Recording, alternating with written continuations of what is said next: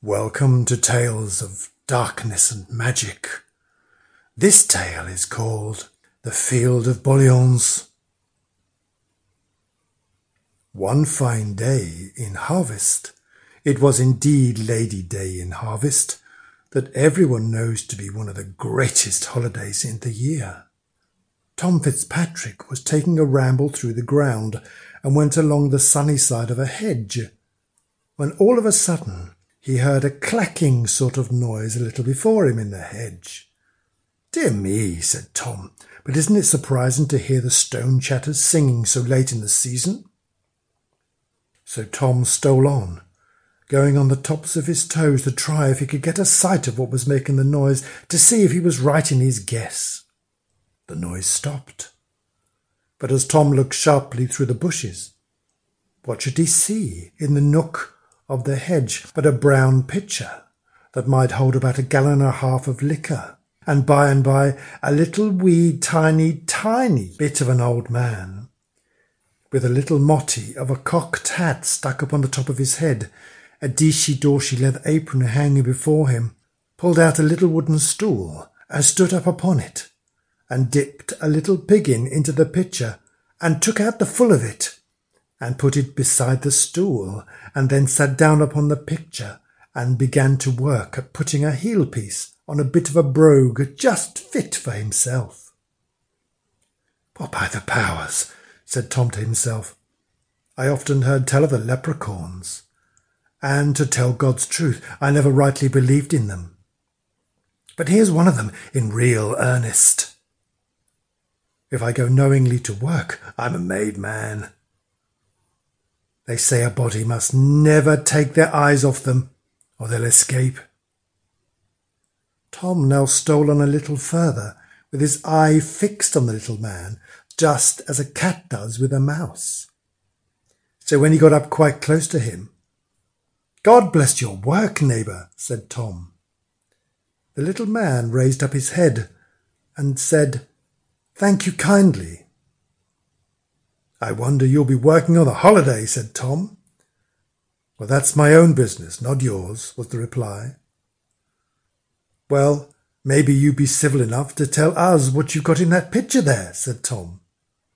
"That I will, with pleasure," said he. "It's good beer." "Beer!" said Tom. "Thunder and fire! Where did you get it?" "Where did I get it? Is it? Why, I made it. And what do you think I made it of?" "Devil a one of me knows," said Tom, "but of malt, I suppose. What else? There you're out. I made it of heath." "Of heath," said Tom, bursting out laughing. "Sure you don't think me to be such a fool as to believe that?" "Do as you please," said he. "But what I tell you is the truth.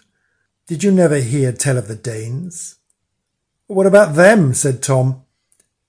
"Why, all the about them there is that when they were here they taught us to make beer out of the heath, and the secret's in my family ever since." "Will you give a body a taste of your beer?" said Tom. "I'll tell you what it is, young man. It would be fitter for you to be looking after your father's property than to be bothering decent, quiet people with your foolish questions. There now, while you're idling away your time here, there's the cows are broken into the oats and are knocking the corn all about." Tom was taken so surprised with this that he was just on the very point of turning round when he recollected himself. So, afraid that the like might happen again, he made a grab at the leprechaun and caught him up in his hand. But in his hurry he overset the pitcher and spilt all the beer, so that he could not get a taste of it to tell what sort it was. He then swore that he would kill him if he did not show him where his money was. Tom looked so wicked and so bloody-minded that the little man was quite frightened. So says he, "Come along with me a couple of fields off, and I'll show you a crock of gold." So they went, and Tom held the leprechaun fast in his hand and never took his eyes from off him, though they had to cross hedges and ditches and a crooked bit of bog, till at last they came to a great field all full of boliauns. And the leprechaun pointed to a big boliaun and says he, Dig under that bullion, and you'll get the great crock all full of guineas."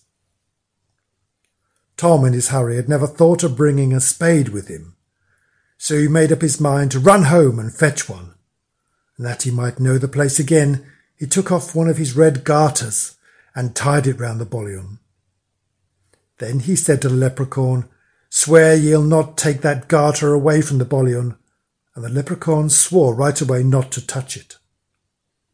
"I suppose," said the leprechaun very civilly, "you have no further occasion for me?"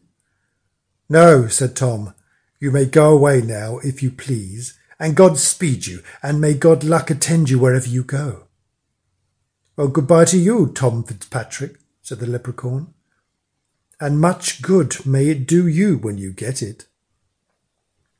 So Tom ran for dear life, till he came home and got a spade, and then away with him as hard as he could go, back to the field of boliauns.